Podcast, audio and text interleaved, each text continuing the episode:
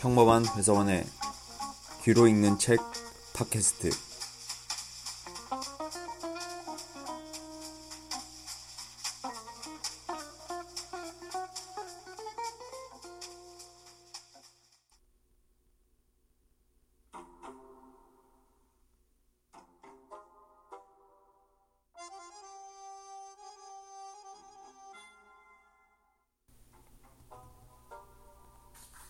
도시 피레프스에서 조르바를 처음 만났다.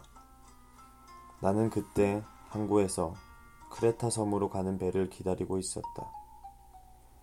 날이 밝기 직전인데 밖에서는 비가 내리고 있었다. 북아프리카에서 불어오는 시로코 바람이 유리문을 닫았는데도 파도의 포마를 조그만 카페 안으로 날렸다. 카페 안은 발효시킨 샐비어 술과 사람 냄새가 진동했다. 추운 날씨 탓에 사람들의 숨결은 김이 되어 유리창에 뽀얗게 서려 있었다. 밤을 거기에서 보낸 뱃사람 대여섯이 갈색 양피 리퍼 재킷 차림으로 앉아 커피나 셀비어 술을 들며 희끄무레한 창 저쪽의 바다를 바라보고 있었다. 사나운 물결에 놀란 물고기들은 아예 바다 깊숙이 몸을 숨기고 수면이 잔잔해질 때를 기다릴 즈음이었다. 카페에 북적거리고 있는 어부들은 폭풍이 자고 물고기들이 미끼를 쫓아 수면으로 올라올 때를 기다렸다. 서대가 놀래기, 홍어가 밤의 여로에서 돌아올 시각을 기다리는 것이었다. 날이 밝아오기 시작했다. 유리문이 밀리며 건장한 덩치를 한 옷에 군데군데 진흙이 튄 늑수그레한 부두 노동자 하나가 맨발과 맨머리로 들어섰다. 여 코스탄디 재미가 어떤가? 하늘색 외투 차림의 늙은 뱃사람 하나가 소리쳤다.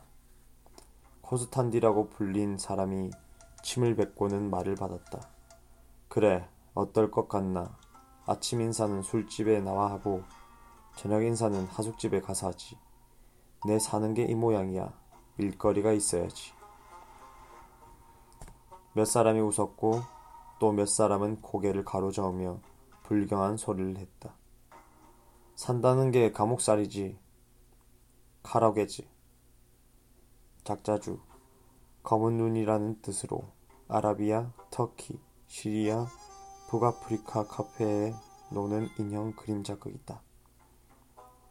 카라게즈 극장에서 개똥 철학 나부랭이를 주워들은 텁석부리가 말했다. 암, 그것도 종신형이고 말고 빌어먹을. 창백하고 푸르스름한 빛줄기가 카페의 지저분한 창문을 뚫고 손이며 콧잔등이며 이마를 비추었다. 빛줄기는 내친 걸음에 카운터까지 뛰어올라와 술병을 휘감았다. 전등이 무색해지자 밤새 술을 파느라고 잠을 설친 주인이 손을 뻗쳐 스위치를 꺼버렸다. 잠시 정적이 감돌았다. 사람들 시선이 일제히 아직 희끄무레한 창밖 하늘로 향했다. 파도 소리가 들렸다. 카페 안에서 그 소리가 수연통 빠는 소리와 한데 어울렸다. 늙은 뱃사람이 한숨을 쉬었다. 레모니 선장 어떻게 된 것 아닌가? 아이고 하느님 그 사람을 도와주십시오. 그는 이렇게 말하고서는 시선을 바다로 돌려 호통쳤다. 남의 집구석 망치는 너 바다에게 하느님의 저주가 있을지어다. 이 말에 그는 자기의 잿빛 수염을 깨물었다. 나는 구석 자리에 앉아 있었다. 한기가 느껴져 두 번째로 셀비어 술을 시켰다.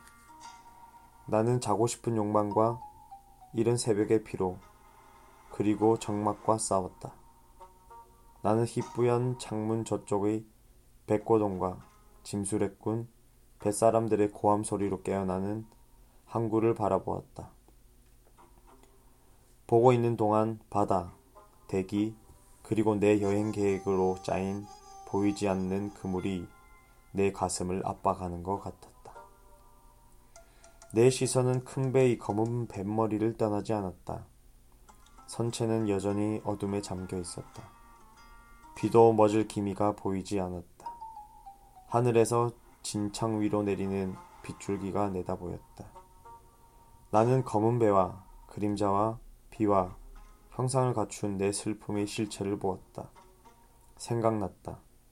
비와 우울증이 습기 가득한 대기 위에서 사랑하는 친구의 모습으로 화했다. 작년이었던가? 전생이었던가? 어제 일이었던가?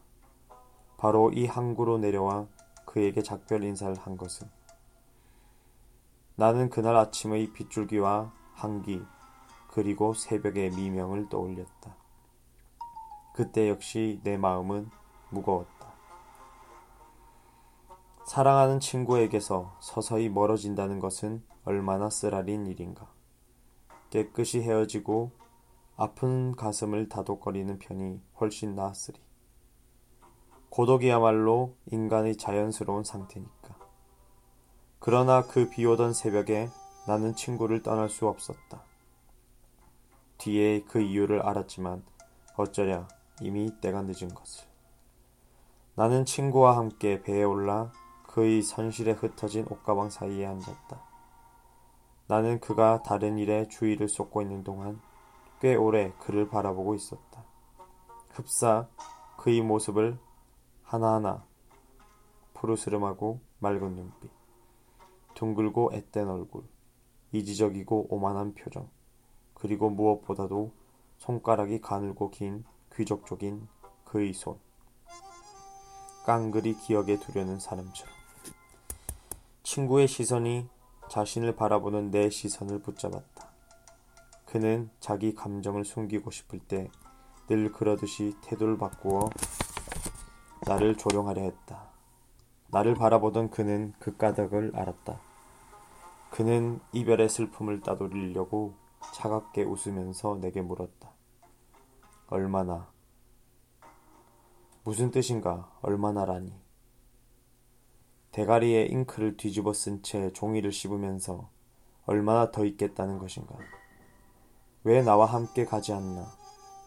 저 멀리 카프카스에 위험에 처한 수천만 동포가 있는데 함께 가서 구해주자. 그러다 자신의 계획이 한심하게 여겨졌는지 웃으면서 덧붙였다. 구해주지 말아야 할지도 모르는 일이기는 하지. 하지만 자네는 이렇게 설교하지 않았는가? 자신을 구하는 유일한 길은 남을 구하려고 애쓰는 것이다. 라고. 그럼 구해야지. 자네는 설교에만 소질이 있는 건가? 왜 나랑 같이 가지 않는 건가? 나는 대답하지 않았다. 나는 저 동방의 신성한 땅, 제 신의 아버지, 프로메테우스가 바위 감옥에 갇힌 채 울부짖던 땅을 생각했다. 우리 그리스 동포들이 바로 그 바위 감옥에 갇힌 채 울부짖고 있었다. 그리스인들이 또 한 번 맞은 재난이었다. 그리스 동포들은 하늘의 도움을 청하고 있는 셈이었다. 그리고 나는 잠자코 듣고만 있었다. 고통은 꿈이며 인생은 재미있는 연극이어서 촌놈이나 바보만이 무대로 뛰어 올라가 연기에 가담한다는 듯이. 대답을 기다리다 말고 내 친구가 일어섰다. 배가 세 번째로 고동을 울렸다. 그가 내게 손을 내밀면서 헛소리로 제 감정을 가렸다. 안녕, 이 책벌레야. 그의 목소리는 떨리고 있었다. 자기 감정을 다스리지 못한다는 게 창피한 노릇인 줄 그 친구도 알고 있었다. 그에게 눈물, 말, 막대 먹은 몸짓, 흔한 우정의 표현은 남자가 할 짓이 아니었다. 서로를 좋아했던 우리들은 다정한 말을 나눈 적이 없었다. 우리는 짐승처럼 놀며 서로를 할퀴었다. 친구는 이지적이고 냉소적인 문명인이었고 나는 야만인이었다. 그는 자기를 억제할 방법을 터득하며 감정을 미소로 산뜻하게 표현했다. 나는 어울리지 않는 수다와 야만인의 웃음을 내비칠 수밖에 없었다. 나도 거친 말로 내 감정을 감추어 보려고 했다. 그러나 창피했다. 아니 정확하게 말하면 창피했던 것은 아니고 내 감정을 산뜻하게 감추어 내지 못했을 뿐이다. 나는 그의 손을 잡았다. 그 손을 붙잡고 놓아주지 않으려 했다. 그가 내게로 시선을 돌렸는데 뜻밖에도 놀란 얼굴이었다. 섭섭한가? 그가 웃으려고 애쓰면서 물었다. 응. 내가 조용히 대답했다. 왜? 조금 전에 우리 뭐라고 했더라? 우리는 몇 년 전에 이 문제에 대한 결론에 합의하지 않았던가? 자네가 좋아하는 그 외인들이 뭐라고 했지? 후도시인, 이타락시아, 올림포스의 평정, 얼굴은 웃대, 가면은 부동, 가면 뒤에 실체. 그런 게 우리의 관심이었지. 그래. 나는 긴 문장으로 나 자신과 타협하지 않으려고 애쓰면서 다시 대답했다. 나는 내 목소리를 조절할 자신이 없었다. 배 위의 종이 울어 선실의 방문객을 몰아내었다. 조용히 비가 내리고 있었다. 슬픈 이별의 인사, 약속, 긴 입맞춤, 그리고 다급한 당부의 말이 난무했다. 어머니는 자식에게 달려가고 아내는 남편에게, 친구는 친구에게 달려갔다. 영원히 떠나고 있는 것 같았다. 그 작은 이별이 다른 이별, 영원한 이별을 상기시키는 것 같았다. 그때 젖은 대기를 흔들며 조종 같은 소리가 이물에서 고물로 울려 퍼졌다. 나는 몸서리쳤다. 내 친구가 허리를 굽혔다. 무슨 불길한 예언 같은 것이라도 친구가 나지막하게 물었다. 그래, 내가 대답했다. 자네 그런 터무니없는 걸 믿는 건가? 아니, 나는 분명하게 대답했다. 그런데 왜? 그런데 같은 건 없었다. 나는 그런 걸 믿지 않았다. 그런데도 나는 두려웠다. 친구는 왼손으로 내 무릎을 살짝 때렸다. 단념할 때마다 나오는 그의 버릇이었다. 내가 결정을 독촉할 경우 그는 내 독촉이 마음에 들지 않으면 귀를 막고 거절을 하고는 했다. 결국 내 독촉을 수락할 때는 좋아. 자네 시키는 대로 하지. 우정을 봐서. 이렇게 말하는 듯이 내 무릎을 살짝 치는 것이었다. 그는 두세 번 눈을 깜빡거리다 다시 나를 노려보았다. 그는 나의 불안을 이해하는 것 같았다. 우리가 흔히 쓰던 무기, 복소와 미소 혹은 농담의 사용을 망설이고 있는 나를 이해하는 것 같았다. 좋아, 손이나 좀 주게. 우리 둘 중의 하나가 죽을 고비라도 만나며. 친구는 창피한 듯이 말을 멈추었다. 그토록 오랫동안 형 이상학적 비약을 농하고 채식주의자, 심령주의자, 접진론자, 심령체를 한데 뭉뚱그려 도매금으로 넘기던 우리들이. 좋다니? 내가 그의 말꼬리를 챘다. 심각하게 생각할 것은 아니고 장난 비슷한 거야. 자네나 나나 죽음의 위기를 맞거든 상대에게 생각을 집중시키는 거야. 이로써 어디에 있든지 서로에게 그 위험을 알리자는 거지. 뭐 그런 거야. 좋겠지? 그는 웃으려고 했지만 입술은 얼어붙기라도 한 듯이 제대로 움직이지 않았다. 좋아. 내가 대답했다. 자기 감정을 너무 들여냈나 싶었는지 친구는 서둘러 이렇게 덧붙였다. 너무 걱정 말게. 텔레파시 같은 건 눈꽃만큼도 믿어본 적 없었으니까. 그래, 걱정하지 않겠네. 그런 게 있으면 있는 거고, 없으면 없는 거고. 나는 얼버무렸다. 좋아. 있으면 있는 거고, 없으면 없는 거지 뭐. 이제 됐나? 됐어. 내가 대답했다. 이게 우리가 나눈 마지막 대화였다. 우리는 묵묵히 서로의 손을 잡았다. 손가락이 뜨겁게 만나자 우리는 악수를 풀었다. 나는 뒤를 돌아보지 않고 쫓기는 듯이 빠른 걸음으로 걸었다. 나는 마지막으로 한 번만이라도 그를 돌아보고 싶었지만 꾹 참았다. 뒤를 돌아보지 마. 앞으로만 가는 거다. 나는 자신을 다 잃었다. 인간의 영혼은 육체라는 뻘 속에 갇혀 있어서 무디고 둔한 것이다.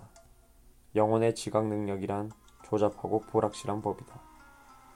그래서 영혼은 아무것도 분명하고 확실하게는 예견할 수 없다.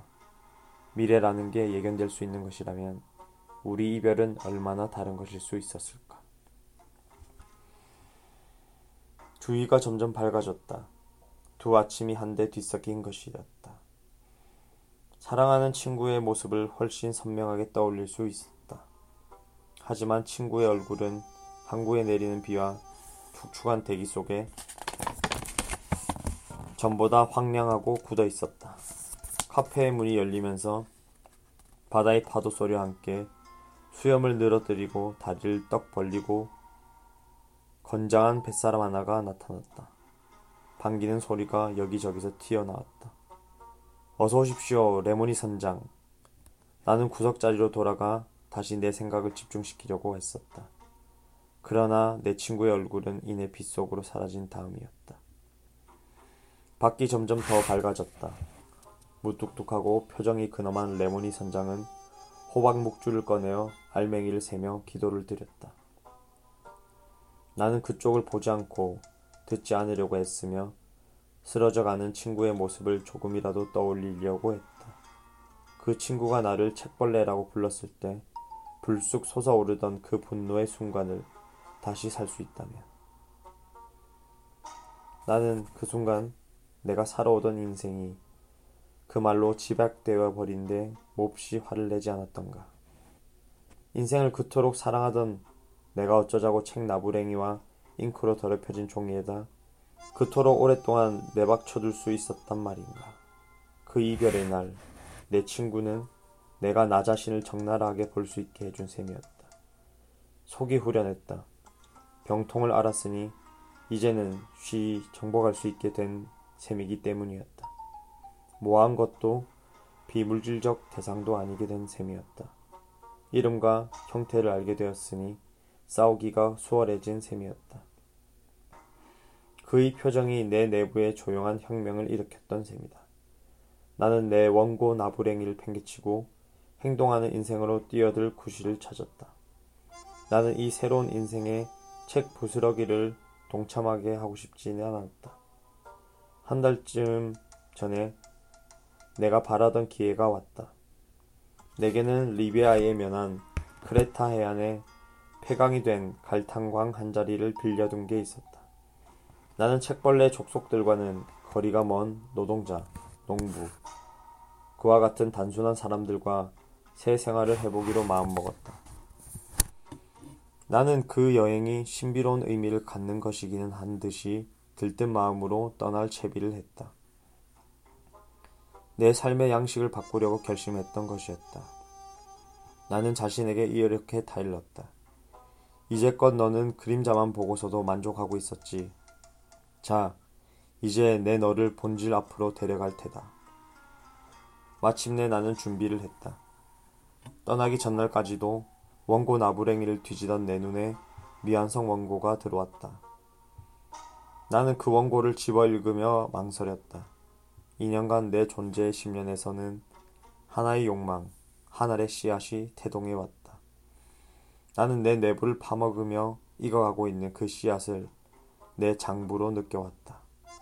씨앗은 자라면서 움직이기 시작하더니 밖으로 나오려고 내 몸의 벽에 발길질을 시작했다. 내게 그것을 파괴할 용기는 더 이상 없었다.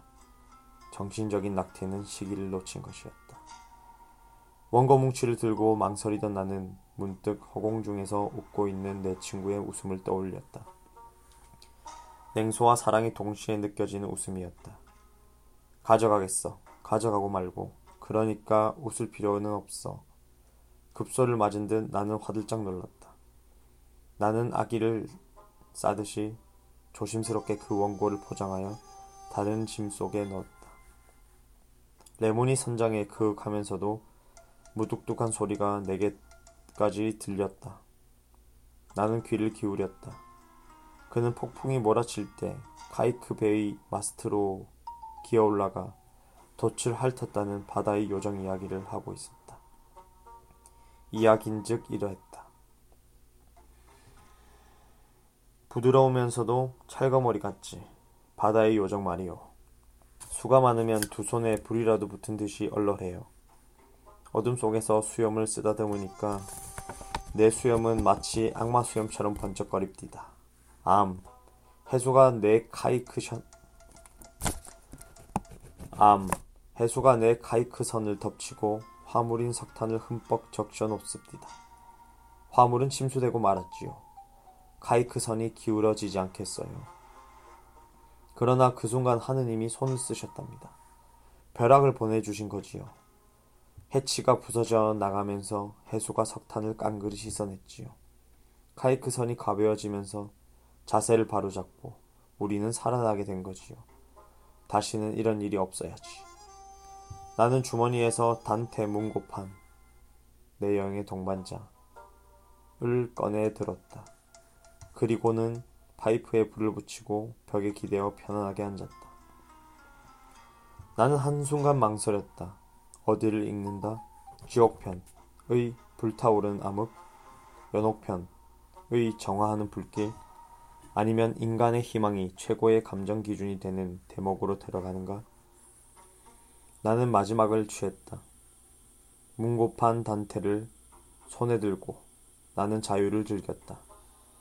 아침 일찍 고르는 단테의 시행이 하루 종일 그 운율을 나누어 주리라고 생각하면서 시행을 결정하라고 이 강렬한 시편으로 고개를 숙였지만 그럴 이유가 없었다. 문득 방해를 받고 있는 것 같아 고개를 들었다. 두 개의 눈동자가 내 정수리를 꿰뚫어 오고 있는 것 같았다. 나는 급히 유리문 쪽으로 뒤를 돌아보았다. 내 머릿속에서는 내 친구를 다시 만나게 된다는 허망한 희망이 불길처럼 번뜩였다.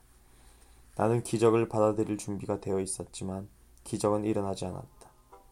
키가 크고 몸이 가는 60대 노인 하나가 유리창을 코로 누른 채 찌르는 듯한 시선으로 나를 보고 있었다.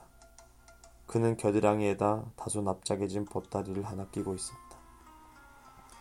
내게 가장 강렬한 인상을 준 것은 냉소적이면서도 불길같이 섬뜩한 그의 강력한 시선이었다. 어쨌든 내게는 그렇게 보였다. 그는 나를 가늠해 보는 것 같았다. 자기가 찾아다니던 사람인지 아닌지 가늠해 보는 것 같았다. 시선이 만나자 그 낯선 사람